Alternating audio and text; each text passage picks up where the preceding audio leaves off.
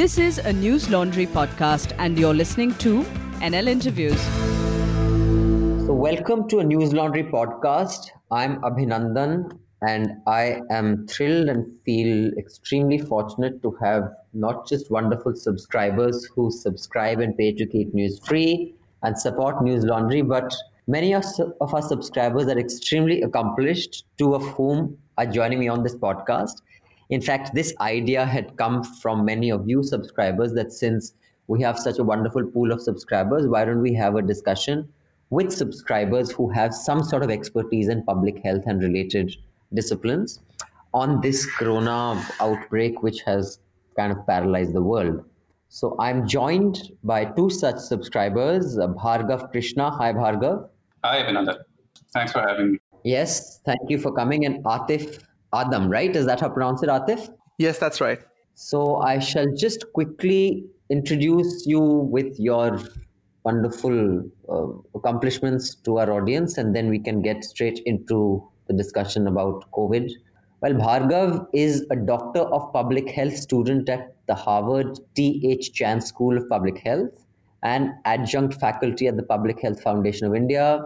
He holds degrees in biotechnology and environmental science. He managed the Center for Environmental Health at the Public Health Foundation of India. He was leading research and teaching on environmental health at the foundation before he joined Harvard. He's been a member of the Government of India Expert Committee on Air Pollution and Biomedical Waste and has led work with the central and state governments on air pollution, climate change, and health systems. His work's been funded by WHO, Rockefeller Foundation, Packard Foundation, Environmental Defense Fund, US National Institutes of Health, and other agencies. So that is your list of degrees, etc., Bhargav, and you have decided to study even more. yeah, I'm not formally trained in public health, but I was working in public health for a few years, so thought might as well. so at this, at so what are you studying at Harvard exactly now? So right now, my work is focused on um, air pollution and how it affects um, health, both in the short and the long term. So, for instance, in the short term, how does it affect um, ex- excesses of how do extremes of air pollution affect short term um, in in terms of mortality, for instance? And in the long term, how does air pollution affect the, the formation of, of chronic diseases like cardiovascular disease and hypertension, things like that? I see. And Atif Adam, he holds joint faculty appointments in the Department of Mental Health at the Johns Hopkins Bloomberg School of Public Health and Joslin Diabetes Center, Harvard Medical School. Is that how you pronounce it, Joslin? Atif? Yes, yes, that's correct. And his research focuses on utilizing systems thinking approaches to better understand and model chronic disease epidemiology, healthy aging, and multi scale mental health resilience. So I guess uh, your first discipline, chronic disease epidemiology, that's exactly where we are with this COVID. Is that right? Um, it's getting to that point. I think the infectious disease uh, outbreak, as this proceeds on, will impact not only um, the inflammatory state that the individuals are in, but it also affects um, existing health comorbidities that people come in, come with. Um, so that's a conversation that's going to eventually come up as this pandemic moves forward. I see. You're also the co-founder and chief scientific officer at Rose. It's a mental health startup that leverages artificial intelligence to simplify the process for patients to seek and receive mental health care. So thank you both, first of all, for supporting Newslaundry and making the time to do this. You are sitting in the US, both of you are in Boston. Is that right? That is correct. Yeah. So, uh, and and is Boston in lockdown, or can you guys move around? We've been issued uh, stay-at-home orders essentially by the state. So non-essential movement unless you're going to buy groceries or something like that. It's advice that you have to stay at home. Um, so we are we've all been basically sitting at home for the last couple of weeks at least. I see. Okay, let me come to you first, Atif. Um, this modeling that you know, I know very little about the subject. Of you know, in the last 10 15 days i guess all of us have had to read up a lot to try to figure out what's happening not from a journalistic curiosity point of view but purely for self preservation now there is this one particular model and uh, i'm terrible with names but this particular individual uh, whose interview was with Barkha, who had said predicted 2 or 3 million people would die. Uh, did you see that? Lakshmi dr Ramanan Laxminarayan yeah Ramanan Laxminarayan so, uh, you know, that generated some kind of debate that, you know, what is this model? What is it predicting? What are these models based on and how accurately can we take their predictions? Because today, I think uh, there was this one report that I saw uh, that another model, I think, which the um, Bloomberg or very uh, reputed news agency had kind of uh, put a report on. Of course, they haven't done the report, but it's a report uh, which is reporting on a model that predicts some 20 to 30 million, you know, deaths. How are these models created, and how seriously can we take them? And and that's a great great question. So, uh, the basic premise of any model is to look at historical trends um, and to learn from those trends to forecast forward. So you're basically looking at what happened before, what's happening right now, and see what could be a best worst case scenario. When we build our models, a thing that we tend to focus on is not the results of the model itself, not the X number of people that will die, etc. Because there's so much variability, especially in a condition like COVID 19, where day to day, as we're learning more about the disease, the immunity profile changes, the, the, the long term projection changes. So those numbers are based on static information that you have that gets dated as soon as you put it out. What's more important when you build build these models is to look at what actions can you prioritize to turn the direction of those numbers. Because at the end of the day, um, for policymakers, for states, and for other organizations, you want to know can we work in these simulation frameworks to understand what action should we have first, short term, midterm, long term, that will help help like uh, flatten the curve as well as plan ahead. So I the from a stats point of view, these models all make sense, but I think the the focus on the models, the way the media picks it up, the way the numbers are highlighted more than the downstream outcomes that the models are supposed to focus on i think that has been misplaced and i think that's something that is it's not something that's easy to do but it's again it's it's um it's something that models are better at. Okay that's actually very valuable to know. So what you're saying is that it's not that these many will die because you want to know ki kitne marenge that's not what really the models are used for or should be used for. Irrespective of the number this is the kind of action one needs to take to reduce the numbers no matter what those numbers be. So we should sure, not it's, it's, numbers. i mean a simple example is financial projections stock market projections right? You have numbers that say this stock will go up or down based on a five month six month one year trend. You can't say i will make so much money. No no investment banker or no uh, portfolio holder is going to guarantee you increases and, and, and, and decreases. What they'll say, if you do something this way, if you keep things better this way, you might see an upward trend. Uh, what can you do? Should you should you move your money around? How should you proportion your stock portfolio around? That's the advice that's given, and that's where these models come in. I think taking those numbers and running with it has been the major downturn, and um, and yeah, Okay, that's that's useful to know. Uh, now, Bhargav, um, first of all, hope you're well. I haven't seen you in I think two years. We met when I was there, I think 2019, right? That's right. So, uh, Bhargav, uh, give me three scenarios. You know, you've been in public health for a long time. I, I'm sure you've studied maybe not something exactly like this, but something you know at a macro level that how it plays out at a national or international level. I mean, how can this end? How will this turn out? Like, a you know worst case scenario x amount okay let's not talk numbers but we will not have a cure so there will have to be some level of lockdown in every country for the next foreseeable future or b why did SARS suddenly vanish? I remember when I had come to Singapore, I think it was 2002 or 2004. Uh, I was on a shoot and everyone was wearing masks. I was the only, I think me and there were seven other people on the aircraft because no one was going to Singapore. Right. And then suddenly went. I mean, none of us got injections or anything. Like five months later, everyone was flying in and out of Singapore can that happen? Or you know this whole will we get immune this herd immunity theory?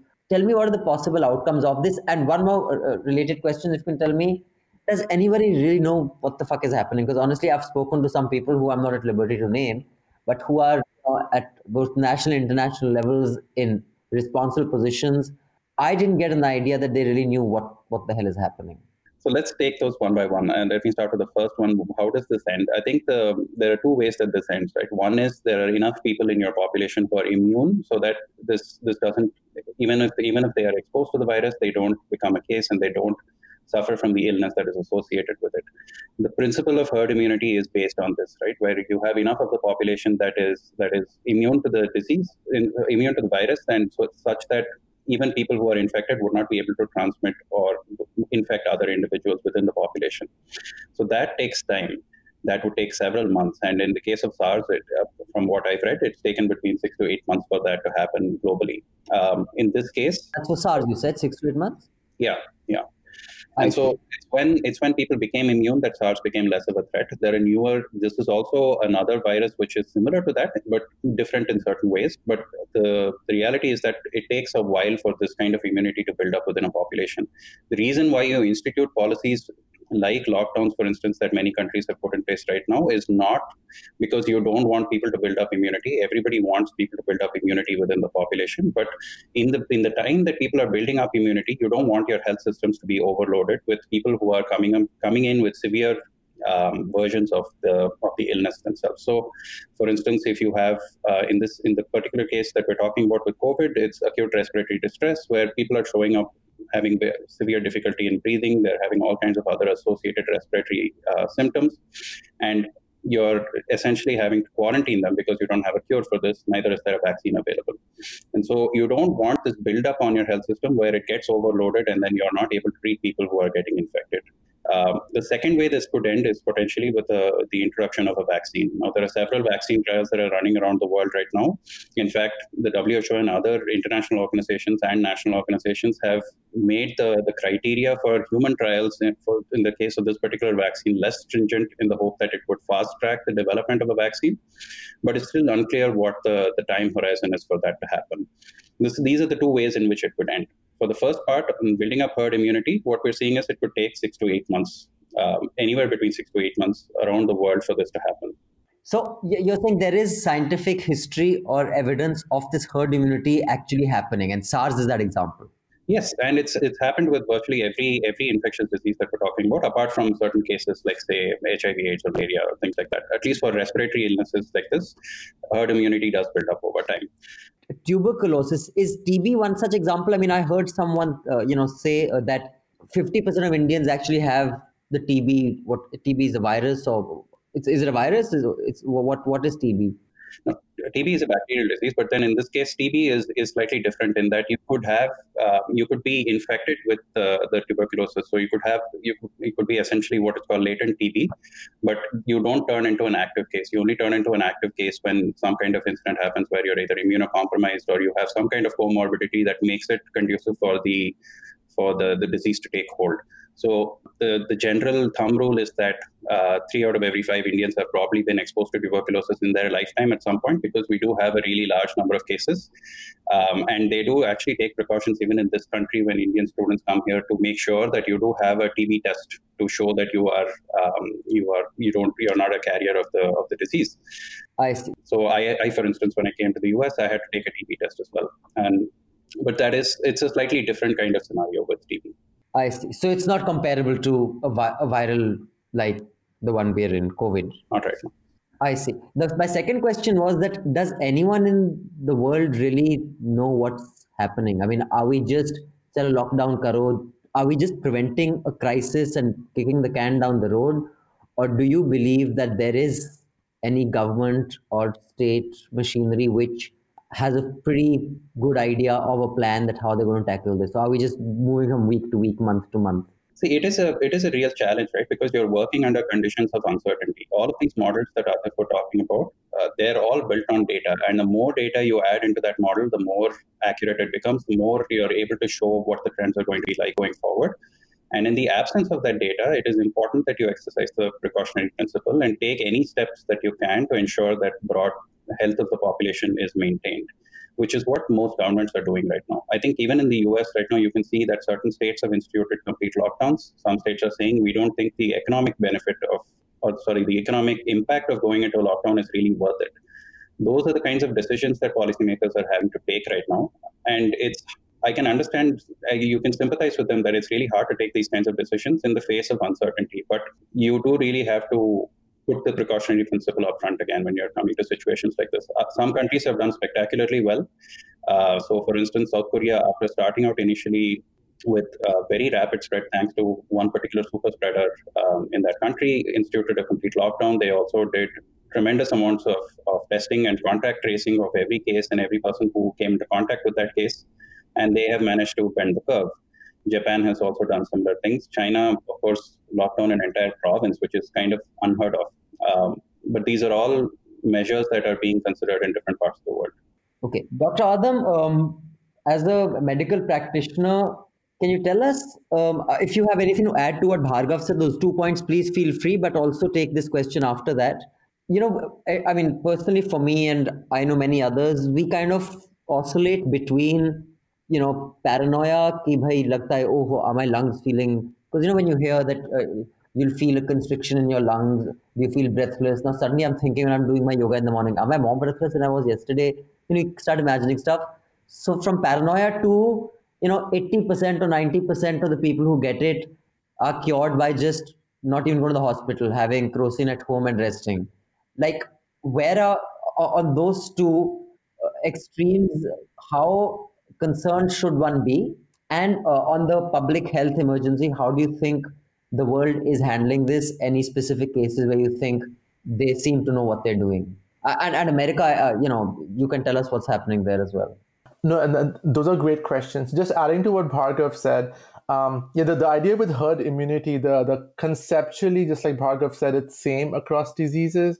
With SARS, um, the, the the 2003 outbreak, and currently, I think what the uncertainty really comes down to is the infection duration and the next steps for herd immunity to, to really work. You need to have at least a decent understanding of what the infection spread, spread is, which we know is worse than the one in 2003. But we also need to know um, what the downstream consequences are. Is it is it going to uh, reinfect people and things like that? So I think that idea makes estimated numbers of when herd immunity is a plausible scenario seem less tempting, but it is of course a tempting scenario. But it's unlikely. Is that right? It's it's it's unlikely that we will come to a point where herd immunity is never reached. Just based on the way herd immunity scenarios run it will come at some point. It's just how soon how later what the consequences of waiting till that happens and the cost that that uh, we have to uh, set ourselves up for that's what is the uncertainty. I think uh, we, just, we just don't know enough about what happens for people who have had immunity, how long does immunity stay to make accurate predictions at the moment. It will happen downstream. It's just not right now, like Bhargav said, hence the six to eight month time span to understand it. Right. Um, the second question on does anyone know? I think the way we operate are in silos, right? So it's like a jigsaw puzzle. We really know well about what we are doing. But in situations like this, which is emergency preparedness situations, we really need to connect. So the, the networking of these silos enables information to be shared and you get a larger picture. What we're seeing right now is more reactive planning. It's almost like fixing a leaky balloon. You have different people trying different ideas. They work, they don't work, you don't know. Eventually, we'll come to a point, just like Bhargav said, countries like South Korea, Japan, China, who took drastic measures um, and and that has flattened the curve. That that has curbed further outbreaks. We don't know how long that will stay but that, that has done significant impact in, in creating more uh, burden on the health system. So we can learn from that. And i think those scenarios are what we need to learn from and take back and see how we can rather than copy and paste what they did because that's never the right thing is pick up key things from these countries see what we can we can learn from what we can't do and then create public messaging uh, that seems appropriate. Uh, so, to, to your second question, the third question about that fear, uh, I wake up every morning with allergies and I think that I have COVID, COVID 19. So, I think that fear is going to be around for a bit that you you think you have shortness of breath, you think that you might have a dry cough, and that's completely acceptable. And I think the messaging, the uncertainty, or the the actual symptoms that are portrayed online on what COVID is is both true as well as we don't know enough to say is it is it asymptomatic only? Can you come in with uh, decent symptoms? So i would say right now the, the, the larger push should be on staying at home even if you're sick uh, understanding what symptoms you have. And then once you feel that you have enough symptoms that you think need to be addressed don't go rushing to your nearest health officer or, or health center. I think you need to call the appropriate numbers. Every government has set that up and make sure you go to appropriate channels. Because where we live right now at least in my in, in my area of boston there aren't enough kits. So even if i said i had symptoms i just can't go get myself tested. Uh, everyone recommends just staying at home and, and doing the best you can to self isolate yourself. I also do believe that the messaging within institutional groups, within Harvard and other institutions, have been very good in reacting to this, but that those messaging don't necessarily translate to everyone outside those institutions. And there's again that disconnect. Um, at this point, there's nothing that I can say that will change what's happening. All, all I will say, just adding to what Bhargav said, is stay at home, self quarantine yourself. If you do feel you have symptoms, if you fall in that high risk category of being elderly, having existing comorbid conditions like diabetes, hypertension, or other inflammatory conditions, then do take precautionary measures. Um, but at this point, staying safe is the best thing we can do. Okay, uh, I'm diabetic, but yeah. I'm a very fit diabetic. I mean, I keep my sugar uh-huh. under control. I was diagnosed diabetic, but I don't consider myself high risk. I mean, I'm, i still go out, um, you know, twice a week to work and stuff. But so you're saying someone who's a diabetic whose sugar levels aren't within control is higher risk, right? A, a, a diabetic with controlled sugar levels whose regular exercise and stuff would not be high risk. So it, it, the way SARS-CoV-2 acts, it acts on the inflammatory responses in, in the body. So conditions that uh, exacerbate that inflammation, like diabetes, rheumatoid arthritis, and other conditions that are more chronic diseases, tend to put people at higher risk. So the fact that you have an existing inflammatory condition, whether it be controlled or not controlled, puts you in that category. Be it that you're um, that you've con- that you've kept things under control, that's fine. But you just have to be aware that um, you're in that group that might progress really fast, and you just have to be aware of that. I see. Now, um, Bhargav, from uh, you know, you guys are at the world's finest institutions that are in the area of public health and also medicine have governments approached your organizations, your professors, your heads of departments? Is the solution to this tapping into the, these kind of networks that uh, you know Atif was also talking about, or uh, I mean, like, can we expect that there's a lab at Harvard trying to figure out a vaccine while there may be one at some university in China?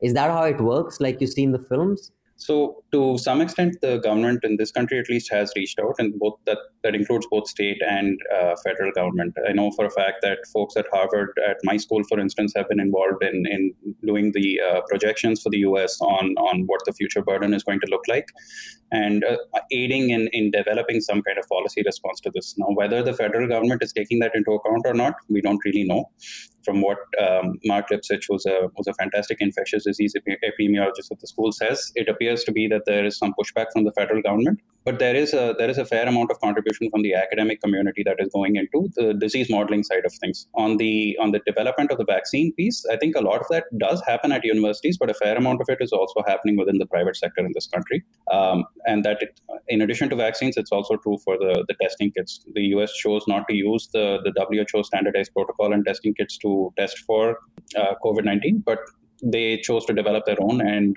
the CDC, along with other private and public institutions, has been working to fill that gap.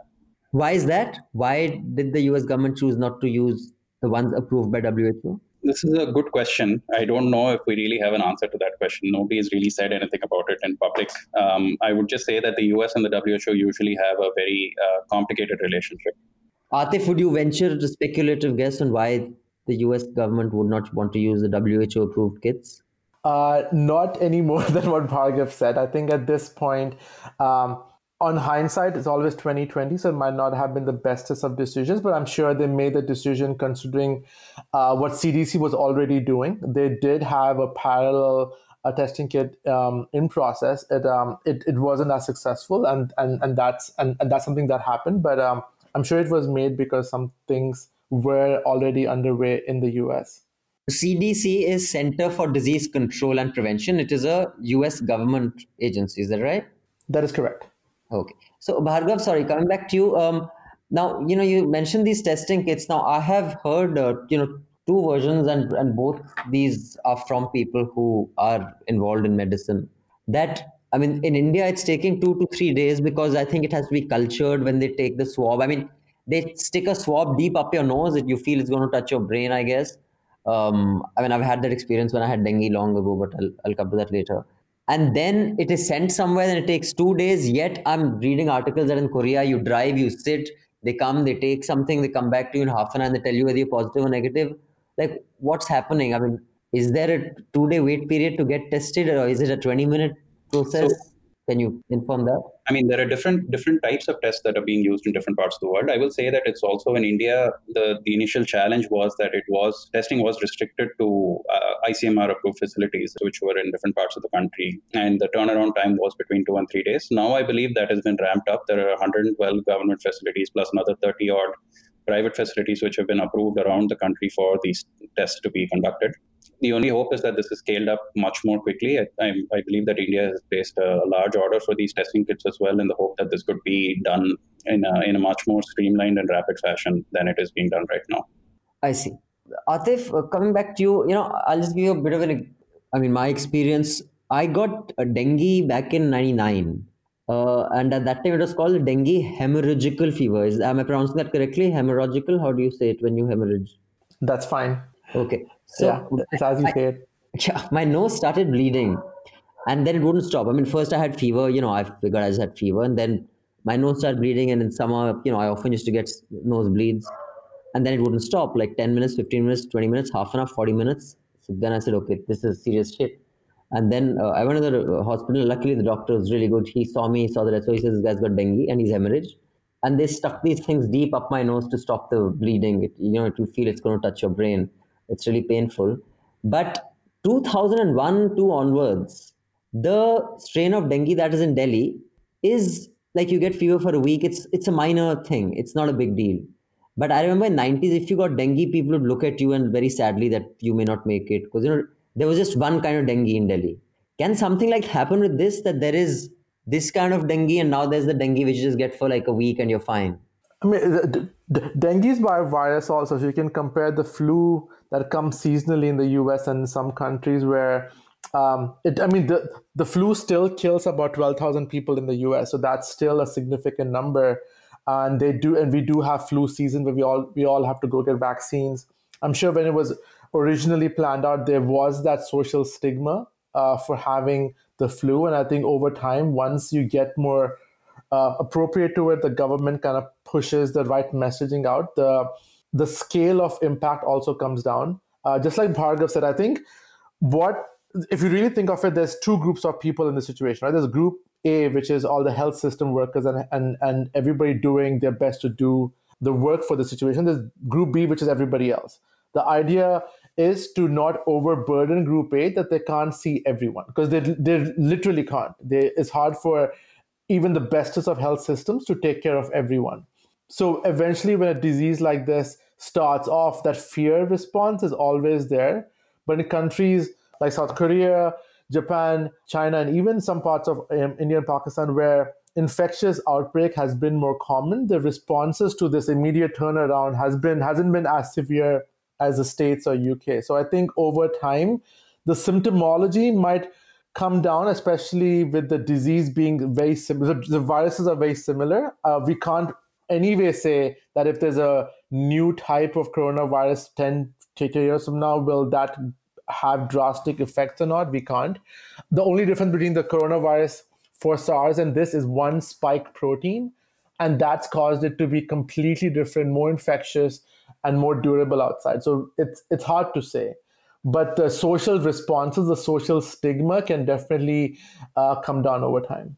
But what happened to the old dengue where people used to die? I mean, are they still dying? The media just doesn't cover it, or has does that dengue not happen anymore? I, I would you know I wouldn't be the best person to say, so I'm not going to say something inappropriate. I'm sure it's a different strain. It could be. I just don't know enough on the top of my head to answer that question um, in a way that our, our readers can take back. Right, uh, Bhargav, you want to just comment on that? Like, like what happened? There was is that is that dengue still there in Delhi? Because I know you're you're from Delhi. Uh, we just don't hear about it because it's old news. It's been done to death. Or now that old dengue doesn't exist. It's just the new minor dengue that exists. No, I think dengue still does exist. I think we've become better at controlling outbreaks to some extent with respect to mosquito-borne diseases, and we've become better at treating people who have dengue also. So it's it's a combination of, of both of those things. There's a lot more awareness about dengue and about malaria that there used to be 10, 15 years ago. People are much more conscious about making sure during like um, the rainy season, for instance, that there's no standing water around their households. The government does an excellent job in putting out messaging to ensure that people are aware that this is the season that this happens. So I would say that there is a there's a combination of observation bias where initially when it happened there was a tremendous amount of reporting on it because this is the thing that's happening right now and now i think we've become a little bit better at handling the issue okay now both of you are public health professionals, uh, you know, one of you that practiced as a, you know, medical, as a doctor. This entire debate may seem heartless, uh, but now I see a lot of very reasonable people also talking in these terms that if we shut everything down in a country like India, uh, the deaths from starvation and being pushed into poverty may actually be bigger than the deaths that will happen on account of this virus. The only difference is that in a case of a lockdown and a completely jammed economy, the people who will die are just the poor. Whereas if we carry on as usual, the death will be sprinkled across socio-economic brackets. And therefore, we should let the economy carry on because the loss of life will be the same both ways. But in the case of happening in normal circumstances, it will be more even spread or democratic. I mean, it sounds almost clinical and heartless, but I mean, I, you, you get what I'm saying, right? There is that debate on how long can we just shut everything down. We will run out of food at some point.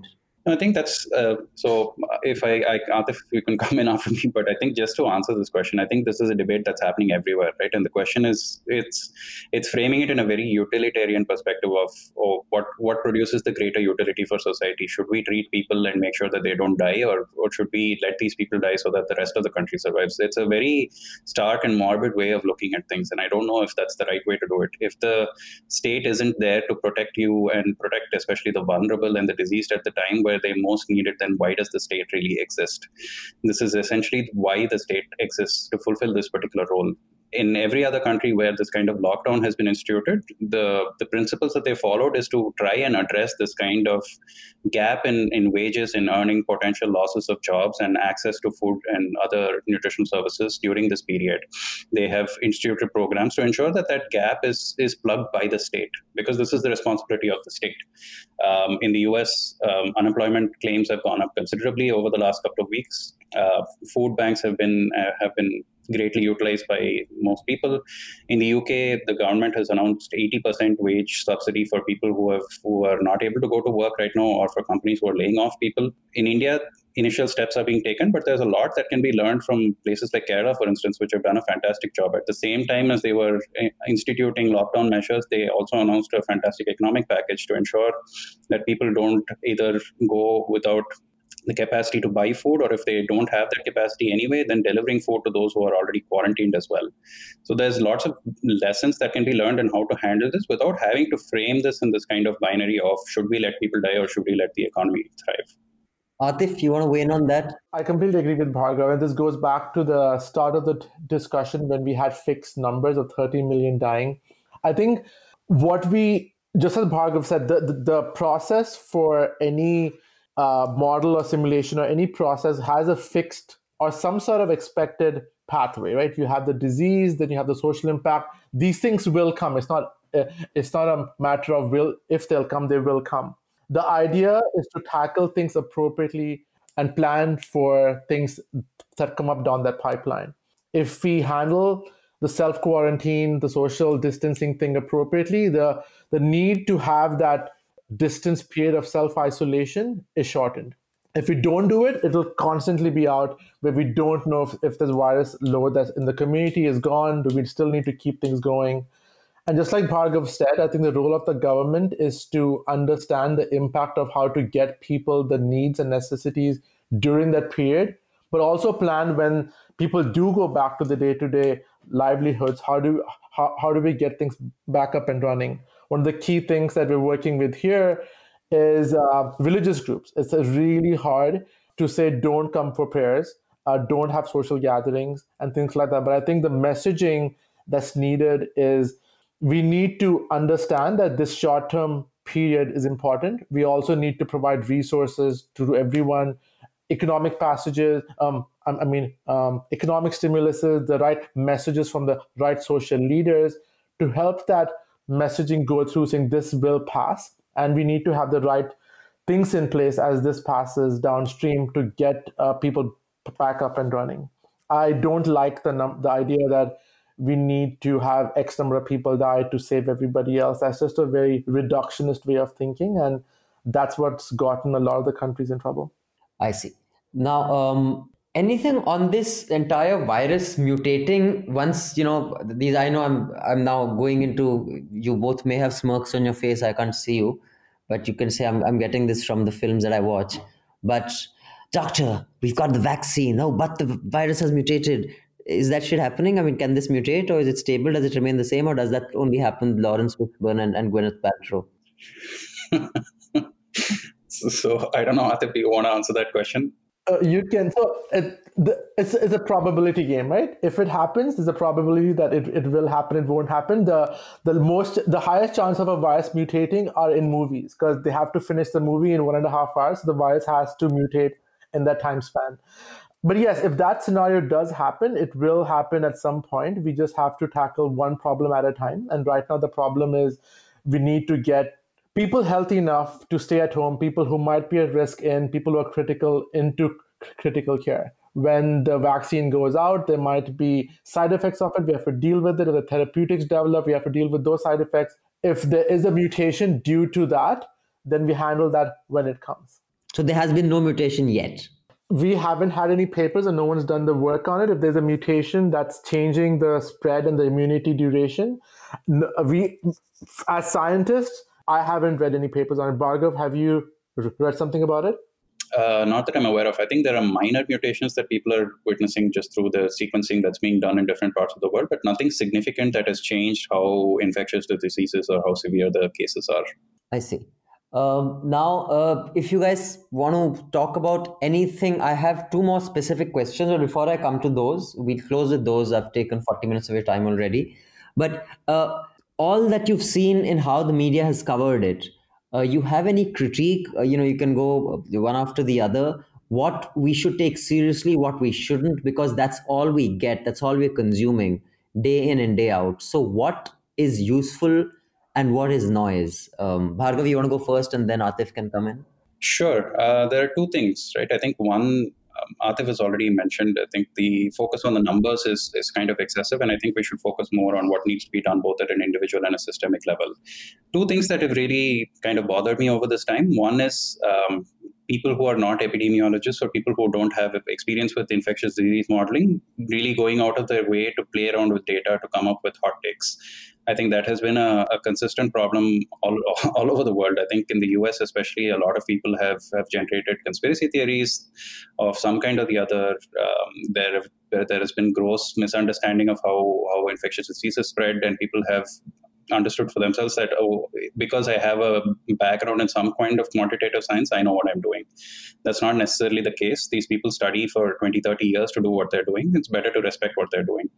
The second is the purveyors of, of, of general hot takes. I know that in the initial weeks of the outbreak there were a, a spate of, of terrible articles both in the US and in India. I saw work published by people like Tom Frieden, for instance, who's just this tremendous hot take generator. And there's um, there was an article that was published in Mint, I believe, which also received a lot of flack.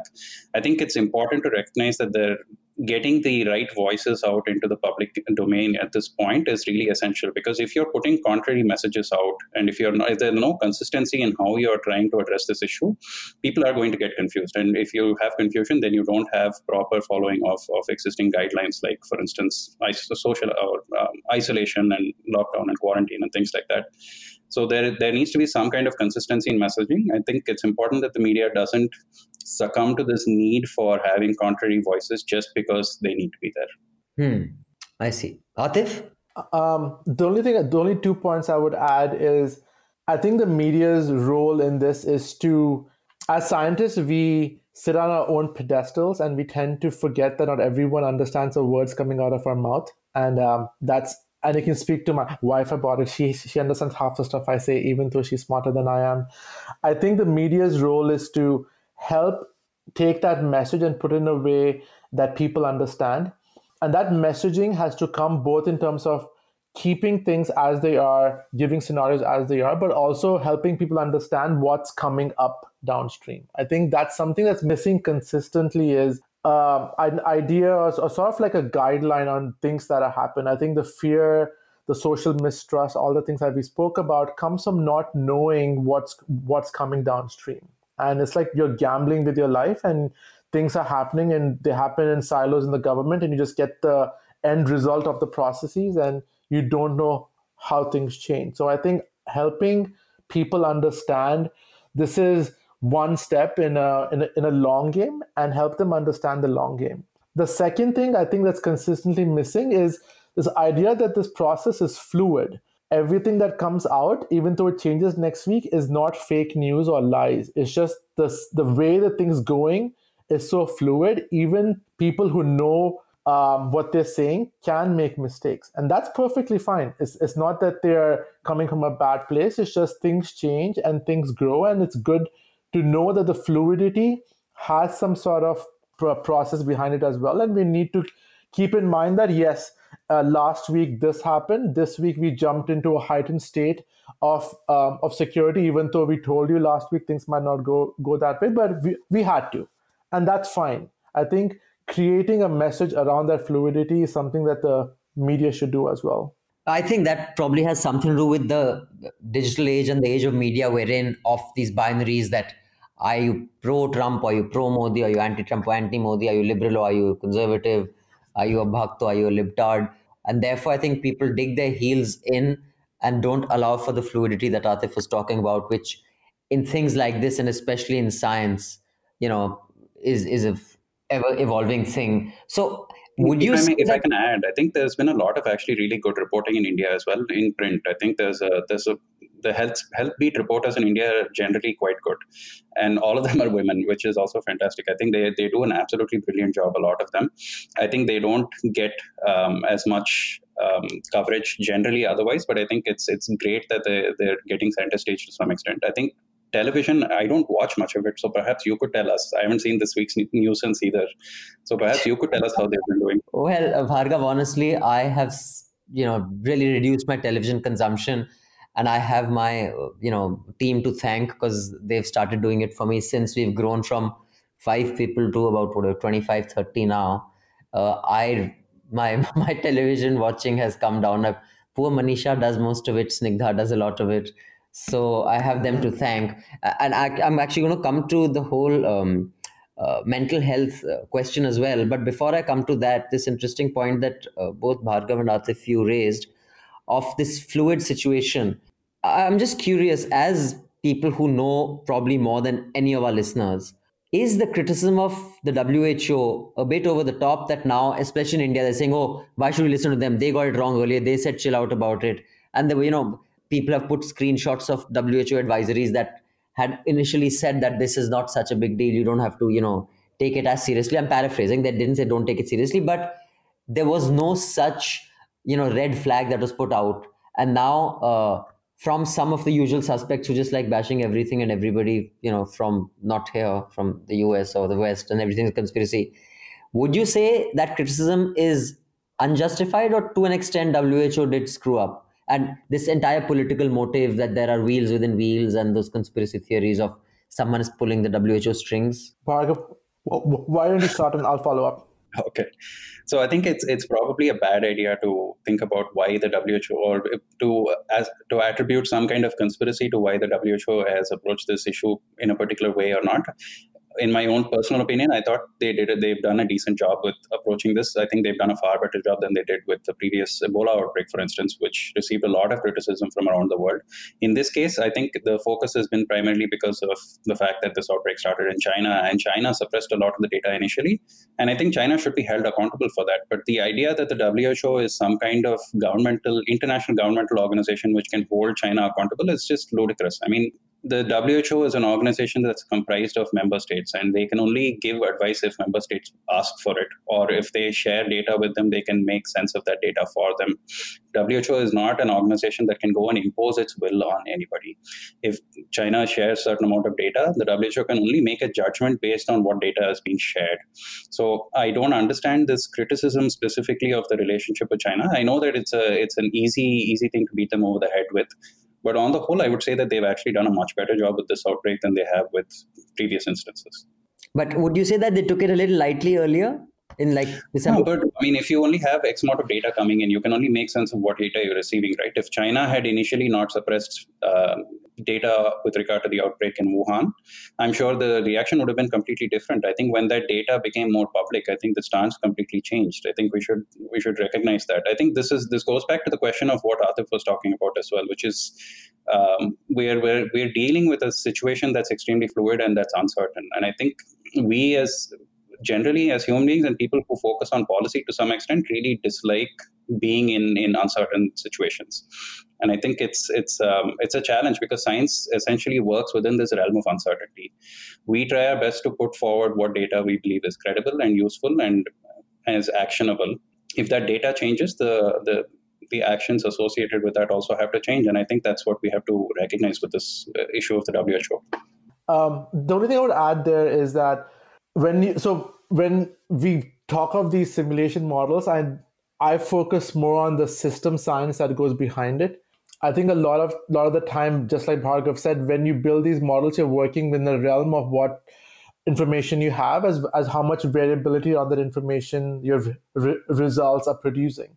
But what really the messaging should be on i believe is the fact that you need to help people understand that process on the fact that given this much of information, given what we know, given all the experts that we have, these are our recommendations at, at, at day 10. Now, day 20 comes, we know so much more. We, we rerun our scenarios. This is what we think right now. It's very different from day 10, but because from day 10 to day 20, we've had XYZ added into it. I think because the processes that go in between are so drastic and people feel people won't understand it, when you see those split times of day 10 and day 20 and pick those tweets and threads out, it seems like people have backpedaled or the messaging is very different. And in actuality, it's just evolving and changing situations with more data, more knowledge, more people coming in. That has in that string of events, day and 10, day and 20 are definitely linked. It's just I think WHO and all organizations focus on that action oriented piece a lot more and spend less time explaining the process over time. I see. Now, uh, coming to the mental health, I know, Dr. Adam, you've done a lot of work in this space. I mean, now this lockdown, I was accused of being very insensitive in a tweet that I'd put out, and I guess to an extent it was an insensitive tweet. I had said that this on the first or the second day of the lockdown, I was just in bed, you know, stressing about what's going to happen in the next few months. We got all sorts of dire news from friends who are in the financial sector about brace for an economic calamity collapse. 50 60% of companies that are you know less than x amount turnover are going to fold up by the end of the year. So uh, i was just going on twitter and i was you know seeing ki bhai ye sab ho raha hai duniya mein and people are still saying muslims have spread it so and so was saying you know this one is not doing this so and so now i was just thinking yaar ki bhai abhi first day pe ye ho gaya hai 20th day pe to ye pata nahi kya you know what they'll start saying on social media. So i said that this is like a Bigg Boss you know like i understand to a certain extent Bigg Boss is a television event and it's scripted but i do believe that being enclosed in a house with 10 people does lead to a psychological and social deterioration and we've all experienced it if we've gone for you know long treks or you've been in atypical environments with just a bunch of people and you know if you've gone to high altitude trekking that happens you see people change their behavior changes. Uh, they weren't the people who you knew earlier. Uh, but how seriously are we looking at some sort of a mental health kind of not crisis, but an emergency that would need to be tackled with this drastic change in routine? Like we, there was a confirmed reported case of one alcoholic committing suicide because he couldn't get alcohol because it was shut. I can understand many of us who have homes where we can have privacy and you know everyone has a room to themselves but a lot of people, I guess, don't. 50% of India lives in one room hutments. Uh, you know, that's four to five people in one room.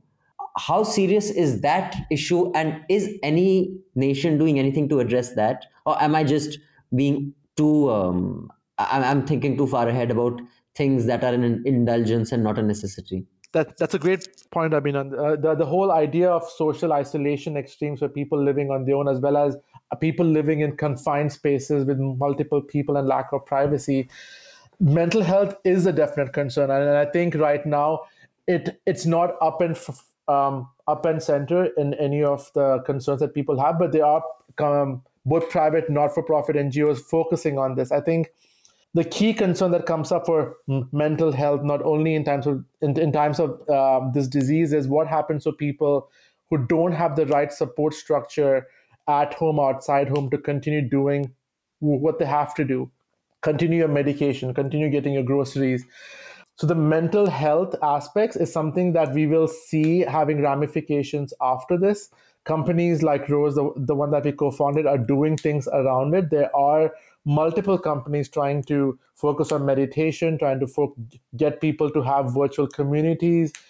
Again, these are uh, very virtual touch points. This this doesn't work in large populations that that that need immediate social support when it comes to daycare, when it comes to people with disabilities. So that that mental uh, burden is something that we will see uh, for quite a long time to come. Bhargav, you want to weigh in on that? Yeah, no, I think those are all great points. I think just to just to add to it, I think from our own personal experience, I think we all have uh, members of our family, for instance, who are having to having to deal with this in very different ways. I know I have friends, for instance, who have children who are young, very young children who are sitting with them at home the whole day. And I think if you're trying to do um, a job and go to school and take care of your child for a whole day, I think it becomes immensely taxing on you both mentally and physically. I think it's um, even though we are all kind of privileged and sitting within this academic environment, I think it's important to recognize that there is this entire dimension of mental health that really needs to be thought about. I think the other aspect that we really reckoned with um, when Harvard initially announced that we were shutting down all, all classes and everything was going online and students were given three days to vacate and go back home was what if these people don't have um, Atif said support structures, but essentially what if they're going back to situations at home which are not conducive to living a healthy life? What if mm. they hmm. have families that are broken in some way, or what if they have abusive parents in some ways, or what if they have some kind of situation where they're unable to do any of the work that they're expected to do for school? All of those things were things that Harvard reckoned with, and I think they they took a call that this was probably best in spite of all of those consequences. And I think they've tried to make mental health resources available for students and for faculty members. But I think it's um, you're already putting strain on on an, on a on a fragile system as it is. I think the the waiting times for a lot of these services are are months, and so we probably have to rely on services like what Atif and um, colleagues are providing. Right, um, and other than the adults who have to take care of kids and work and you know do the housework, etc. I I do think you know on kids. I was having a chat with my niece and nephew. Uh, they are 15 and 10 and uh, you know she was saying is this like my spring holiday is this and is this what summer holiday is also going to be? Uh, is this life for the next four months? Uh, you know we can't play football you know they're very outdoorsy kids they're very sporty. We had planned a holiday that has all gone. So i was just saying that there was an entire generation that i, I don't mean boast in a negative way but that could boast that we lived through the great depression. Uh, you know american generation or like my father and my dadi we lived through the partition. Um, we came from Lahore here. So life can't throw anything at us that is worse than that. So there was a certain resilience. So I was saying you kids are lucky that, uh, you know, probably the worst crisis to hit the world in several generations has come at a time in your formative years. And probably it'll make you stronger and better people. I mean, I guess I was just trying to cling to a silver lining. you think uh, I, I mean, this generation, you know, we took our childhood for granted, but my God, yeah. Can you imagine kids not being allowed to go out? I mean, what about that mental? I mean, uh, will it make them stronger and better, or do you think it could actually be a mental health issue of kids? Um, I think I think the idea of resilience that you spoke about is really key here. I think um, it's it's good to have changes from equilibrium. Like you have your day to day things and you have your yearly things, but it's good to shake the system up sometimes and see how people respond. I think it really comes resilience at a community and a family level comes down to how you, how you respond to those shocks. I think as families and as societies, be it cultural or religious, we need to work with uh, our communities to help give the right information for people to respond to those shocks. Um, I think having kids, child rearing, um, is a lot of burden, especially in the states, for just parents to do. Hence, you have friends and families to help you do it. And I think right now, the messaging on what those things need to go out need to come from other people as well. And I think as a community, if you find other people's friends and other friends are doing the same thing sitting at home, there are alternate ways to engage and bond with people who are also sitting at home and not going out and playing soccer. It's just how do you respond and adapt to get back a new equilibrium that you as a community can go forward with is what resilience is. It's not staying the same. Bhargav? Yeah, no, I don't think I have anything to add to that. I think it's just um, we'd all we'd all at one point of time, like you say, talk about how we lived through the COVID shutdown, but it is what it is. Yeah, so I guess uh, our generation probably had it best. No partition and uh, no COVID as kids. Uh, I think we had the most peaceful time. But um, thanks, guys, for your time. Really appreciate it. I hope to do this again with you. I will say, and I'm not just flattering you because you guys keep Newslaundry afloat. This has been an extremely satisfying conversation. I feel I've learned so much. I feel I can go armed with a more rational response to things when I talk about COVID. Uh, thanks. Stay safe, and uh, I hope you guys can do this again in a week or two um, if you could find the time. Thanks for having us. Thank you so much, Adnan. All the Newslaundry podcasts are available on Stitcher, iTunes, and any other podcast platform. Please subscribe to Newslaundry. Help us keep news independent. Catch all our podcasts on news, pop culture, current affairs, and sport, visit newslaundry.com. Follow us on Facebook, Twitter, and Instagram, and subscribe to our YouTube channel.